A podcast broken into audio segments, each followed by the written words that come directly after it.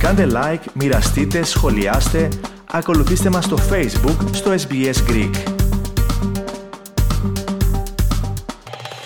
Νέα επιστημονική έρευνα καταδεικνύει πως οι ωκεανοί της γης βρίσκονται σε κατάσταση σοβαρής κρίσης, καθώς η υπερθέρμανση των υδάτων συνεχίζει να απειλεί τα σχετικά οικοσυστήματα, οδηγώντας σε απρόβλεπτες συνέπειες οι επιστήμονες κάνουν έκκληση για την ανάληψη επίκουσας κυβερνητικής δράσης προκειμένου να αποφευθούν τα χειρότερα. Περισσότερα ακούστε στο θέμα του Ayman Baghdadi από την SPS, το οποίο επιμελήθηκε ο Αλέξανδρος Λογοθέτης. Η επιστημονική μελέτη πραγματοποιήθηκε από το Κλιματικό Συμβούλιο Climate Council. Το συμπέρασμά της είναι ότι η παγκόσμια κλιματική αλλαγή έχει τεράστιο αντίκτυπο στους ωκεανούς. Η ομάδα, η οποία αποτελείται από Αυστραλούς και διεθνείς ερευνητές, διαπίστωσε ότι το αποτέλεσμα της κλιματικής αλλαγής και η υπερθέρμανση των παγκόσμιων υδάτων είναι σαν να επιχειρεί κάποιος να βράζει τα νερά του Sydney Harbour κάθε 8 λεπτά. Συνολικά 30 κορυφαίοι ωκεανολόγοι συμμετείχαν στην έρευνα. Ο συντάκτης της σχετικής έκθεσης και διευθυντής του ερευνητικού τμήματος του Κλιματικού Συμβουλίου, διδάκτορ Σάιμον Μπράτσο, σημείωσε ότι σύμφωνα με όλα τα διεθνή επιστημονικά δεδομένα οι παγκόσμιοι ωκεανοί αντιμετωπίζουν πολύ σοβαρό πρόβλημα εξαιτίας της κλιματικής αλλαγής. Βλέπουμε θερμοκρασίες των ωκεάνιων υδάτων σε επίπεδα ρεκόρ, μεγάλη επιτάχυνση στο λιώσιμο των πάγων και τρομακτικές ζημιές σε κρίσιμα οικοσυστήματα συμπεριλαμβανομένου του μεγάλου κοραλιογενούς Ifalu Great Barrier Reef. The Climate Council's new report, uh, Code Blue Our Oceans in Crisis, brings together all the latest science on our oceans and climate change. And it shows us that our oceans are in very serious trouble due to climate change driven by the burning of coal, oil, and gas. We're seeing record high ocean temperatures, an acceleration in the melting of sea ice, enormous damage to critical ecosystems, including the Great Barrier Reef.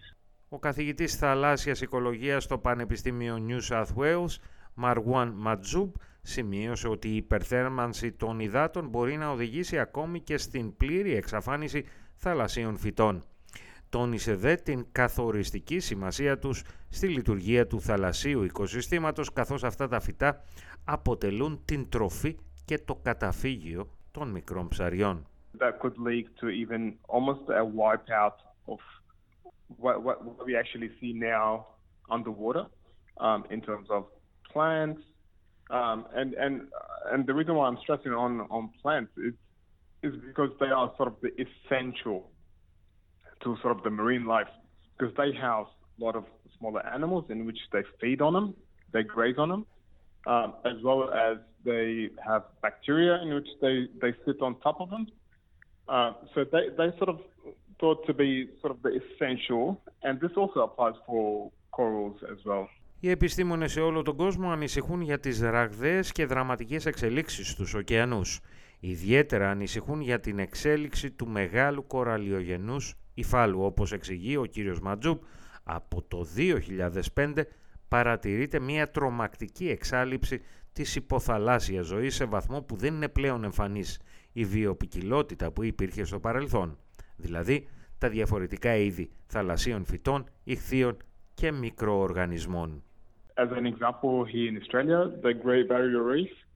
So if you look to back in 2005 and you look at it now, you see almost masses of of sort of the under underwater well, uh, wildlife. It's being eradicated to the point that um, you almost don't see any of the diversity that you were seeing before. And by diversity, I mean that, you know, the different plants, different animals, um, bacteria. So it's from something very small to something very, very big. Οι επιστήμονες καλούν την κυβέρνηση να πάρει άμεσα μέτρα προκειμένου να αντιστραφεί αυτή η κατάσταση. Εκπρόσωπος τύπου για τον Υπουργό Κλιματικής Αλλαγής, Chris Bowen, αναγνώρισε τον αντίκτυπο που προκαλείται και σημείωσε ότι η κυβέρνηση αναλαμβάνει σχετικές πρωτοβουλίες επισημένοντας την πολιτική μείωση των εκπομπών ρήπων κατά 200 εκατομμύρια τόνους μέχρι το 2030. Θέλετε να ακούσετε περισσότερες ιστορίες σαν και αυτήν; Ακούστε στο Apple Podcast, στο Google Podcast, στο Spotify ή οπουδήποτε ακούτε podcast.